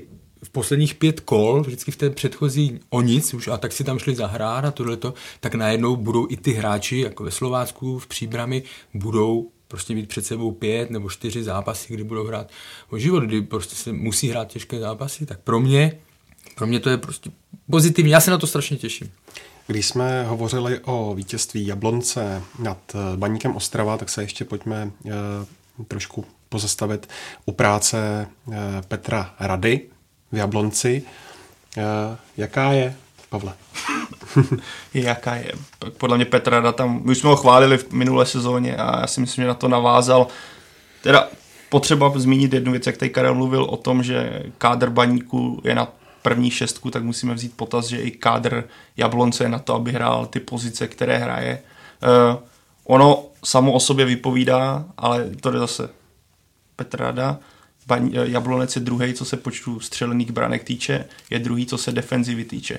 Pro mě je naprosto skvělý vlastně tah nebo čuch za prvé klubu i čuch trenéra a rady, že když vám v zimě odejde levý back a David Liška bohužel měl, dopadl tak, jak dopadl. Naštěstí dneska to vypadá pozitivně, mm-hmm. jsem mhm. celkem zvědavý, jestli skutečně bude schopný, jak se psalo, stoprocentně se vrátit do normálního prvoligového fotbalu, protože vzpomeňme na Traoreho z Brna, který tehdy taky podstoupil operaci a teďka hrává, tuším, divizi nebo kraj. Takže já, jsem, jsem, já doufám, že to dopadne dobře, ale zatím bych krotil takové ty super optimistické názory, protože tohle je strašně tenký let. Faktem je, že když vám vypadnou takhle dvě klíčové postavy obrany, které navíc byly skutečně oporami a vy jste schopný Masopust odešel. Tak, Masopust odešel a vy jste stejně schopný zacelit ty díry v defenzivě, v ofenzivě, aby ten tým navázal na ty výkony z jara, tak je podle mě skvělý výkon nebo skvělý počin, ať už od vedení klubu, od trenéra a celkově to pro mě znamená, nebo vyzařuje to na mě tak, nebo působí to na mě tak, že v té kabině je skutečně dobrá atmosféra. Ten tým šlape jako celek, je to týmový výkon a doká trenér Rada, když si vzpomenu třeba na Sobola, na Slávy to bylo takové jako nemastné, neslané, mocně ten hráč nezaujal na to, že přišel jakožto kmenový hráč Šachtaru Doněck, který hostoval, ale pořád jsem si říkal OK, tak to nebylo to ono. A najednou skvěle si sedli s Vatažilem, který na Spartě rovněž. Nebylo to ono, najednou ta levá strana funguje skvěle, napravo je Jovovič, který je na Českou ligu podle mě nadstandardním hráčem, co se rychlosti i techniky týče. Trávník se v posledních kolech dostal nahoru a hlavní nebo a další klíč, do slávy. Tak, odložil, když to vezmeme obecně, co se často stává v České lize, máte solidní tým, ale chybí vám gólový útočník, který to podrží. Michal Doležal tohle dokáže vlastně, má kolik má teďka, 13 gólů, jestli se nepletu, 14, nějaké, nějaké takové číslo má a Petr Data tu hru vlastně uspůsobil těm hráčům, které má, takže za mě skvělý počin jak ze strany hráčů, tak i ze strany trenéra. Pojďme se podívat eh, do Liberce, respektive do Karviné, protože tam Liberec padl 1-2, eh, kde hledat ty příčiny. Eh, František Straka pořád no, tak úřaduje. Jako jak to bylo v nějakém tom? Asi takhle. Jako můžeme si o něm myslet, co chceme z hlediska nějaké dlouhodobé, že nedokázal se nikde prosadit dlouhodobě a tak dále, ale je vidět, že prostě když on někam přijde, tak tím svým entuziasmem, nadšením dokáže prostě ten tým strhnout. Jo. Karviná byla rozdělena, ten kádr byl rozdělený do několika skupinek, po, po té zimě přišlo tam hodně zahraničních. Lukáš Budinský chtěl už několik přestupových období jít pryč, Tomáš Wagner chtěl jít pryč jo, a najednou vidíte, a ten jejich přístup i podle toho trošku vypadá, pak už vlastně vypadl ze sestavy Lukáš Budinský a najednou to jsou hráči, kteří Karvinou táhnou. Ty hráči, co mám informace, chodí na společné večeře a najednou je to prostě úplně něco jiného. Jo. Ten fotbal někdy je samozřejmě taktika je strašně důležitá a tak dále, ale pak jsou určité fáze, eh, kdy je důležité víc tady ta, řekněme, lidská stránka nebo to vytvoření nějakého toho, toho kolektivu, takže prostě za tohle František Straka, to, tohle je za ním. Jo? A když se podíváte na takzvanou Strakovou tabulku, to znamená od chvíle, kdy přišel, tak on má, eh, tak je Karviná druhá eh, z těch šesti zápasů a to ještě tam je mhm. porážka na Dukle, jo, o které víme, jak no, penalta a tak dále. Takže... Tak když to, teď do toho skočím, když to opomeneš tady tu Duklu první zápas, tak on z těch pěti následujících zápasů čtyři, čtyři vyhrál a jen no. jednou dostal tři góly a to bylo od Sigmy, tak to je maximálně gól na zápas od předposledního týmu. To je, Hlavně ty čtyři vyhrál proti třem, eh, no, nebo třikrát z těch čtyř vyhrál proti týmu z první šestky. Liberec a Baník, Takže, jo. No. Jako já, já teda se musím přiznat, že já jsem mu moc nevěřil, když mm. přicházel mm. do Karviní, měl jsem takové pochybnosti, takže bych se mu teď tady tím asi rád omluvil, protože zatím tam odvádí fantastickou práci. Já jsem vůbec Karviní nevěřil, že by se mohla hmm, zachránit, byla pro mě větší kandidát na sestup než Dukla a on to úplně všechno rozmetal, tady ty moje prognózy, takže, trochu, trochu, takže to jako klobouk dolů. Trochu mě zklamal, protože teďka se vyjadřoval po zápase s Libercem, že ho po posledním zápase na Spartě nikdo nechválil. Kdyby poslouchal v poslední díle podcast, tak jsme ho tady chválili, takže jestli to teďka slyší, tak si pane Strako, pustej předchozí díl, budete určitě spokojeni. Faktem je... ne, ale... No, ale on celkově, mně přijde, že se i trošku změnil možná, mm-hmm. že i v těch vyjádřeních je takový umírněnější. Eh, jakmile dostane dotaz na Spartu Slávy, tak okamžitě to odbývá slovinou koment, protože ví, že ať by řekl cokoliv, tak eh, by mu to asi uškodilo v tuhle chvíli. A soustředí se fakt čistě na tu Karvinou a tam prostě, jak jsem říkal, odvádí perfektní práci. No a co se Liberce týče a Zolta Horňáka, mm-hmm. jak je to tam? No, to si myslím, že taky odvádí velmi dobrou práci, protože už jsme taky o tom mluvili, jo? když přišel Liberec každý léto mini revoluce, přišel, měl tam hráč, dostal hráče vlastně z druhé ligy, jo? které Pešek, Pázler, Mašike, někteří z nich už nehrajou. Samozřejmě strašně mu pomohl eh, příchod, nebo strašně Liberci pomohl příchod Libora Kozáka, to je klíčový hráč rozdílový, tu šestku by bez něj neudělali, protože Liberec měl velké problémy se střílením branek eh, na podzim. Takže z mého pohledu, a oni hrajou jako nepříjemný fotbal pro, pro ostatní, pro soupeře, takže i oni budou eh, v té šestce, mm. hlavně když se bude hrát v Liberci, tak je to pro všechny, pro všechny je to velmi nepříjemný soupeř. Ale samotného mě překvapilo, když si vzpomenu na zápas Liberce ze Spartou, kdy zrovna ta první půlka byla ze strany Liberce úplně skvělá. Si pamatuju, jak jsem na to koukal a ten pressing a ten rychlý přechod mě tehdy fascinovali, jak to skutečně Liberec zvládl, tak na druhou stranu mě teďka fascinovalo, jak Karviná dokázala Liberci vtisknout vlastně tu hru, kterou chtěla hrát a naprosto ho přejela silově a čekal bych, když Karviná, nebo co, což vlastně ukazuje o tom, jak je na tom teďka Karviná, když dostane Karviná od Liberce gól, tak bych si čekal, tyjo, tak Liberec by si to asi pohlídá jakožto kandidát první šestky, ale to, že to Karviná dokáže otočit a vytvoří si x šancí tím, jak dobře napadá, nedává prostor. Kozák byl v tom zápase úplně nulový, totálně vymazaný. To, jak silově přehrála Liberec a jaký fungovaly ty rychlé přechody a jak pořád hraje balu a skvěle. Jo. Hmm. Já jsem prostě o něm řeknu toho, přímě. Toho já oživil strašně, tak, strašně. Já jsem v krizi. O, na podzim o něm v podstatě nevěděl, bylo to takový balu a tam naskočí. Vůbec jsem nevěděl, kdo to je a najednou, když ho vidíte, to je hráč, který si dovolí, který je strašně rychlý, najednou vidí, tam je souboj, když si řeknete, to nemůže mít, on to má a pouští se do klíček jeden na jednoho, které třeba jsme od něho tolik neviděli a které třeba nevidíme od hráčů z té nejvyšší špičky. Takže to, jak František Straka na ten tým zapůsobil a to, jak on je řekl bych i psychicky silný, najednou z týmu, který hraje o záchranu, dokáže konkurovat těm nejsilnějším, to je velký počin. To je velký, skutečně velký počin. Jenom Balua eh, na podzim už měl zajímavé výkony a od léta, nebo teda od ledna, nebo prostě v zimě špatný, mm-hmm. jo, tam vůbec tam i vypadl ze sestavy, ale František Straka ho teda skvěle, skvěle oživil. A co se týká Liberce, tak jsem chtěl něco říct a teď jsem na to zapomněl. Sýkora se probudil. No, ne, ne, už vím, už vím, tam vlastně ta motivace jo, v tom zápase byla uh, pro každý tým trošku jiná, jo. Mm.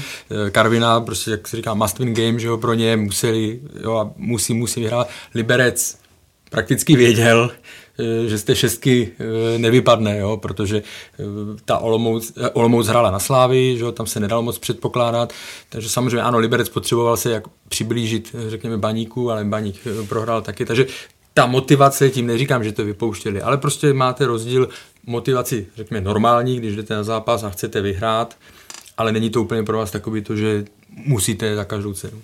To, ale na druhou stranu bych čekal přece jenom trošku víc, než že vás Karviná v podstatě přehraje více no, celý zápas. Podívejme se ještě na Boleslav. Její kouč Josef Weber po utkání na Dukle, které skončilo 2-2, prohlásil, že někteří hráči na Boleslav nemají tak jak velké zásahy.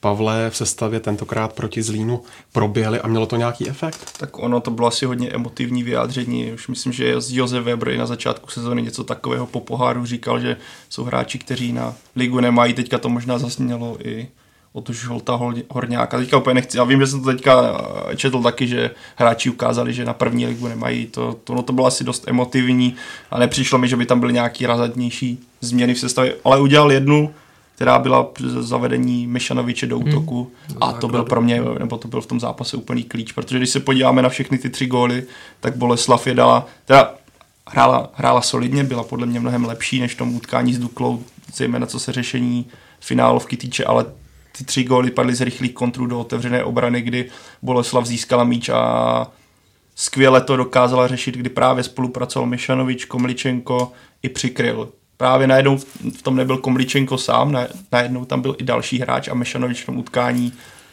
byl hodně viditelný, byl všude, řekněme, byl snažil se hrát, byl neustále v pohybu a myslím, že to byl klíč, proč vlastně Boleslav rozhodla o tom vítězství už první poločase a druhá půlka se víceméně dohrávala, tam snad byly kdysi dvě šance, to bylo všechno. Nebyl to nějaký krasofotbal potom, ale Boleslav ukázala, že tohle by mohla být cesta spolupráce Mešanovič Komličenko. Nikolaj Komličenko už má na kontě 24 branek, teď dal hetrik, tak a dlouhodobě se o něm mluví jako o možném hráči. Pro ruskou reprezentaci, jaký je váš názor? No, Jestli je to pro ruskou reprezentaci, to, ne, to nevím. Jako on hrozně dlouho na mě působil jako takový ten útočník ze staré školy. Takový ten, co si jenom stoupne do vápna a všichni mu centrou na hlavu a on to tam jako doklepává. Ale teda je fakt, že v letošní sezóně začal hrát jinak, že začal mnohem víc pracovat, zřejmě teda trenér Weber na něj dobře působí a jako nastřílet tolik gólů, já jsem to tady myslím říkal minule, když jsem tady byl, to je úžasný. To je úžasný výkon ještě v týmu, jako je Boleslav. To, mně to přijde jako úžasný, no, fantazie. Prostě pro ně jako, já fakt opravdu bych to vůbec nečekal. Před startem sezóny prostě bych typoval, že to je hráč, který dá 5 gólů za sezónu třeba.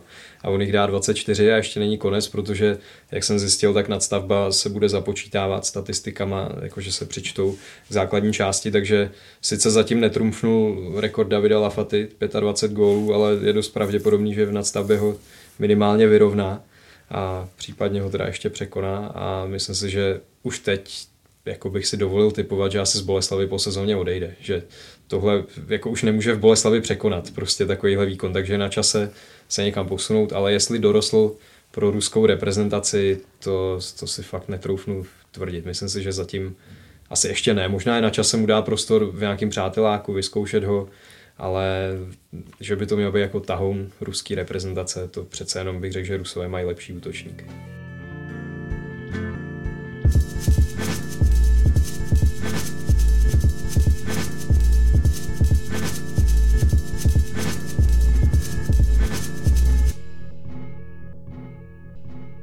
Tak jo, pojďme si teď trochu zaspekulovat a zatypovat s výhledem na nadstavbu, která nabídne neprobádané území. První místo drží Slávě se čtyřbudovým náskokem před Plzní. Když se podíváme na to rozlosování, tak Karle, kdo z těch obou týmů má podle tebe příznivější los s ohledem na to, které soupeře doma má? Tak vycházím jenom z toho, nebo ten hlavní zásadní rozdíl je, že Slávia bude Plzeň hostit doma. Že? To, je, to je velké plus. Jediný, co jsem si říkal, takže obecně si myslím, že los pro Slávy je lepší, že ty vlastně ty nejtěžší soupeře má doma, včetně Sparty. Jediný, co jsem, když jsem si to prohlížel teďka, tak mě napadlo, že je to možná pro Slávy nešikovné v tom, že začíná jako vítěz, jako vítěz eh, základní skupiny začíná venku. Jo? A to je vlastně, že tam se třeba ten nemusí, tam, jo, je to těžký zápas v Liberci, může to skončit remízou a e, vlastně už se zase by se ten náskok mohl zmenšit, takže to, to bych možná otočil, aby ten vítěz e, měl i právo, že začíná doma, protože je to, je to celkem důležitá, důležitá věc, ale pořád si myslím, e, pořád si myslím, že Slávia ten svůj, ten svůj náskok udrží, tam jde jenom o to, jako nějakým způsobem nepodlehnout panice, kdyby se to ještě snížilo, protože herně, herně je nad, nad všema, tady vyčnívá nad všema a hlavně si i za tu celou tu sezonu si ten titul jednoznačně zaslouží. Tam je vlastně asi kritické, nebo pro mě se asi rozhodne v druhém kole, tam kdyby Slávě má Plzeň doma a když se podíváme, tak naposledy v tom utkání Slávě Plzeň nevyhrál domácí tým a čistě nevyhrál, protože jsou to samé výhry někdy v dubnu 2014, jinak to v tomhle dvoj utkání vždycky vyhrává domácí tým. Je to sice jenom statistika, ale mluví to o tom, jak Slávě bude mít, jakou bude mít výhodu a já si myslím, že mm, možná i po druhém kole už bude víceméně jasno. Kdyby, kdyby ne, tak pokud jste Karle mluvil o rozlosování, tak je pak zajímavé celkem, eh, jak, jaké situaci bude Slávy. Kdyby se to takzvaně nevyšlo, tak jaké je mezi čtvrtým a pátým kolem, což si myslím, že nebo tím závěrem, což si myslím, že pro Slávy by bylo dost náročné, protože za prvé v tom čtvrtém zápase jde na, na, na baník, který baník venku je velice špatný, doma naopak je dobrý potom má pohár s baníkem v týdnu a závěr je ze Spartou. Ta představa, že by třeba Spartě o nic nešlo, a, ale hrajete se Spartou a myslím, že Sparta by udělala cokoliv pro to, ale to myslím jako v legální, legální sféře, by udělala cokoliv pro to, aby Slávě ten titul neudělala. Takže to budete mít, kdyby to bylo třeba obod pro Plzeň nebo pro Slávy, by vedla jenom obod, budete hrát proti Spartě, která nemá už o co, já si myslím, že Sparta by skutečně ti hráči by drželi, aby Slávě ten titul neudělala, což může být v porovnání s Plzní, která nevím, koho má v tom posledním kole, ale mm, už to bude třeba soupeř, kterému o nic nepůjde, nebo v tu dobu už ta motivace nebude tak enormní. Takže kdyby se to dostalo do téhle fáze, tak se můžeme bavit o tom, jak by to bylo, ale pro mě asi se, pro mě osobně, já si myslím, že se rozhodne po tom druhém zápase, že ten náskok už po druhém zápase bude tak velký, že nebo po druhém kole bude tak velký, že už to Plzeň nedožene. Mimochodem Slavie hraje mm, po třetí za sebou se Spartou doma. Je to šanc, jak říká mluvčí prezidenta republiky? Já zase říkám, já když se to rozlosovalo že, a že to vyšlo na, na tři derby na jaře, tak já jsem byl strašně rád, protože to jsou věci, které jsme tady ještě nezažili, jo, takže je to mě, já se na to strašně těším i na ten poslední zápas. Obecně zase, jenom když to vezmu ke Slávě jak Plzni, eh, jasně můžeme se bavit o losu a tak dále, ale mě Plzeň dlouhodobě herně, nejenom mě, všechny herně nepřesvědčuje. Jako byl bych překvapený, kdyby ona projela nějak, nebo bylo nějak bez ztráty nějaké větší tu, tu finálovou skupinu a, a na druhou stranu právě Slávia. Samozřejmě tlak tam bude, všechno bude narůstat, ale ta Slávia je tak suverénní. Eh, viděli jsme to v derby, myslím v pohárovém když se začala věnovat fotbalu a, a ne sumu nebo jako prostě uh, válce, tak jednoznačně přejela tu Spartu a naopak Plzeň se v těch zápasech většinou trápí, teď neberu uh, Duklu, takže z, z mého pohledu to je myslím si, že opravdu v tom posledním kole, že, že v derby už nic nebude rozhodovat. Myslím. Sparta šestibudový náskok, Davide, uh, ohrozí něco nebo se to pohlídá? No, jako Teď se mi chce říct, že si to pohlídá, zvlášť ještě po tom, co porazila Opavu, ale já u Sparty opravdu nevím. To je fakt tak nevyspytatelný tým v téhle sezóně a už jsme tady to rozebírali během dneška, že zase mi nepřijde, že ten náskok by byl jako úplně nedosažitelný pro ty týmy ze, spo, ze sporu, hlavně teda pro Jablonec. Myslím si, že to ještě úplně hotový není. Že říct teď tady, že si to Sparta pohlídá, by bylo odvážný. Z tohohle jsem tohle pohledu, ono už to tady asi padlo, zvědavý, jak ten fotbal nebo celkově ty výsledky bude v té nástavbě vypadat, protože to je úplně neproskoumané území a strašně se na to těším v tomhle pohledu. I proto, jak říkal David, 6 bodů vypadá nemoc, ale nevypadá to, není to zase málo, ale stát se tam může cokoliv a řekněme, ujede vám v prvních dvou zápasech vlak, nebo řekněme, padne na vás deka, může to vypadat úplně jinak a můžete se propadnout, ale překvapilo mě, kdyby Sparta si to nepohlídal. to bychom museli brát, že Jablonec získá z Hmm. pěti zápasů eh, 12 bodů a to já třeba nepředpokládám. Když by získal 9, tak by Spartě pořád stačily někde 3-4 body. Že? A nebo bychom museli předpokládat, že Sparta totálně vyhoří a získá. Přesně tak, což právě Jo, jako, se Jako- samozřejmě může stát, ale oni tam, Sparta půjde s nejmenším sebevědomím, nebo jak to říct, jo, do toho, protože zase, jak jsme se bavili, Liberec, Baník relativně uvolněný, Jablonec asi drží ten vysoký standard, no a pak jsou ti dva nahoře. A to třeba hodně napoví první kolo, když máte baník doma. Když by Sparta vyhrála, tak si myslím, že už si to pohlídá, protože to bude taková spruha, že dokážete porážet i silnějšího soupeře. Naopak, jak Karel zmínil, baník přijede, může získat. A v tom to bude zase pěkné. Boj o sedmou příčku, znamenající boj o místo v předkole Evropské ligy, bude podle všeho hodně vyrovnaný, tak kdo je Karle favoritem? Z pohledu těch eh, jarních výsledků bych řekl Sigma Olomouc, ale myslím si, že, myslím si, že mladá Boleslav do toho půjde jako zase v dobrém slova smyslu, že do toho půjde hodně, protože mají dobrý kádr, jo, takže pokud by se dodrželi nějakým způsobem papírové, papírové předpoklady, tak si myslím, že Olomouc a Boleslav, že se bude rozhodovat mezi nima. Mě by to asi hodně překvapilo, kdyby to dopadlo jinak. Možná Teplice si dokážu představit, že Stanislav Hejkal nějak, ale mm, u Zlína, u Zlína si nemyslím, že tam je nějaká šance, ale čekám finále Boleslav, Olomouc i s výhledem na formu po celé jaro, tím, jak si to sedlo. Ty týmy klidně mohly být v šestce, když se na to podíváme, nebýt. Myslím, že Boleslav to může mrzet enormně poslední ztráta uh, s Duklou. Kdyby se to nenastalo, tak teďka je v šestce, nebaví se o, sedm, o tom, že budeme se bojovat o sedmé místo, jestli se nepletu. Vychází A to tady ti posluchač namítne, a chtěla opravdu do šestky, nebo je to To je- výhodnější, to je- nebo není a to je přesně ono, Já no. to, ne, mě to Ale nevadí myslím, že tady by ta to ne- skupina, ale, ale, ale Je, je to tak, tam. já si myslím, že to šestý místo je takový jo, pětholový vítězství. jo, a no. ne. Jako, Tak zahraješ si pětkrát proti soupeřovi. No. přijdou lidi. Přijdou lidi. Furt to pátý místo můžeš udělat, když bude štěstí přát. No a pak tu máme skupinu o udržení. Eh, Myslíš, že to má Pavle už Dukla spočítaná? Má. Jestli, jestli Jablonec má stáhnout 6 bodů, tak Dukla by musela stáhnout 9 bodů. Když se podíváme, jak hraje a vyjádření trenéra, který vám před začátkem té skupiny řekne, ale my se v podstatě připravujeme na to, jak budeme hrát druhou ligu a nechceme být jako Karvina, která se zachrání, eh, ale chceme budovat něco, co bude pro budoucnost. Vím, že Ginter Bitengl teďka oponoval, že to rozhodně za hotové nepovažuje, ale když se podíváme, jak Dukla hraje po celé jaro, že nezměnila nějakým způsobem systém hry pro to, aby se zachránila, což to, to už ne, nebudu rozebírat znovu, ale, ale myslím, že nemají na to, aby třeba se přiblíží trochu někomu, kdo bude nad ní, ale nemyslím si, Dukla skončí tam, kde Já si skončí. myslím, že ta odpověď byla zbytečně dlouhá. Dlouhá. Má to spočítané.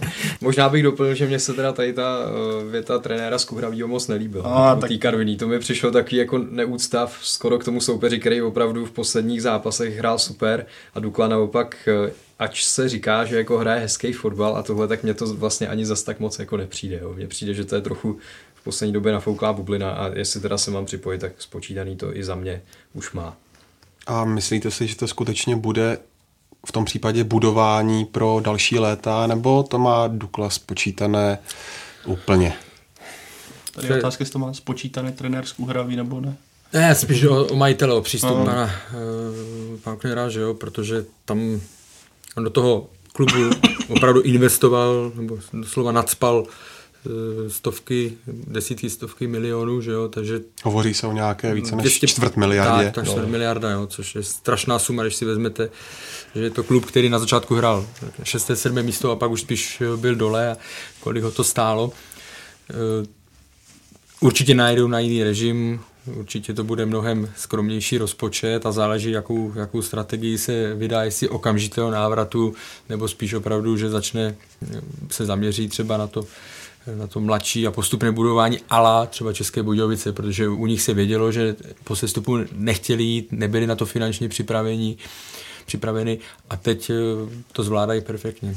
Já bych jim to přál, aby, aby se dostali ještě zpátky, zase pokud v případě, že se stoupí, protože Dukla je mi sympatická, líbí se mi, jak tam pracují s mládeží, celkově ten koncept toho klubu je fajn, ale uh, tahle sezóna prostě to je, to je černá kaňka no, a budou se muset opravdu odrazit ode dna a zkusit to na novo. Poslední věc, eh, které dva týmy půjdou podle vás do baráže. Jezus, Jezus, kot. Uh, to je nejtěžší otázka dne. No, možná jo. Uh, mě by nepřekvapilo, když vidím, ale zase ta nástava může být úplně jiná, ale nepřekvapilo by mě, Opava. kdyby šla Opava hmm. po těch výkonech, co má teďka na závěru jara. A Karviná má celkem manko, ale teď se jí dařilo. Velké, protože tam si budou brát ty kluby no, navzájem, to znamená, tam nebudou odskakovat, jo, nějak, nějak výrazně. Jsem na to, Každopádně já si myslím, takhle bych to řekl, ať už tam půjde kdokoliv, tak si myslím, že ty týmy v té první lize zůstanou. Ale to je nekonkrétní odpověď. Řeknu, Karle, já vím, ale no. já to řeknu. Já řeknu, já řeknu Příbrám a Opava. Dobře. Karel, to je sekáč. Já, ale já budu souhlasit dokonce s Karlem, já si myslím, že to bude Příbrám Opava a myslím, že ty týmy ale v té první lize zůstanou, protože v té druhé ta kvalita není tak dostatečná, aby ty soupeře z té první zesekali a přešli před ně. Nevidím tam teda, Budějovice půjdou nahoru, a pak to je takové, nevidím, tam jsou skutečně klub, který by měl v kádru sílu na to, aby šel nahoru. Já řeknu asi Karviná a Opava, ale Karviní věřím, že v Lize zůstane. U Opavy si úplně jistý nejsem.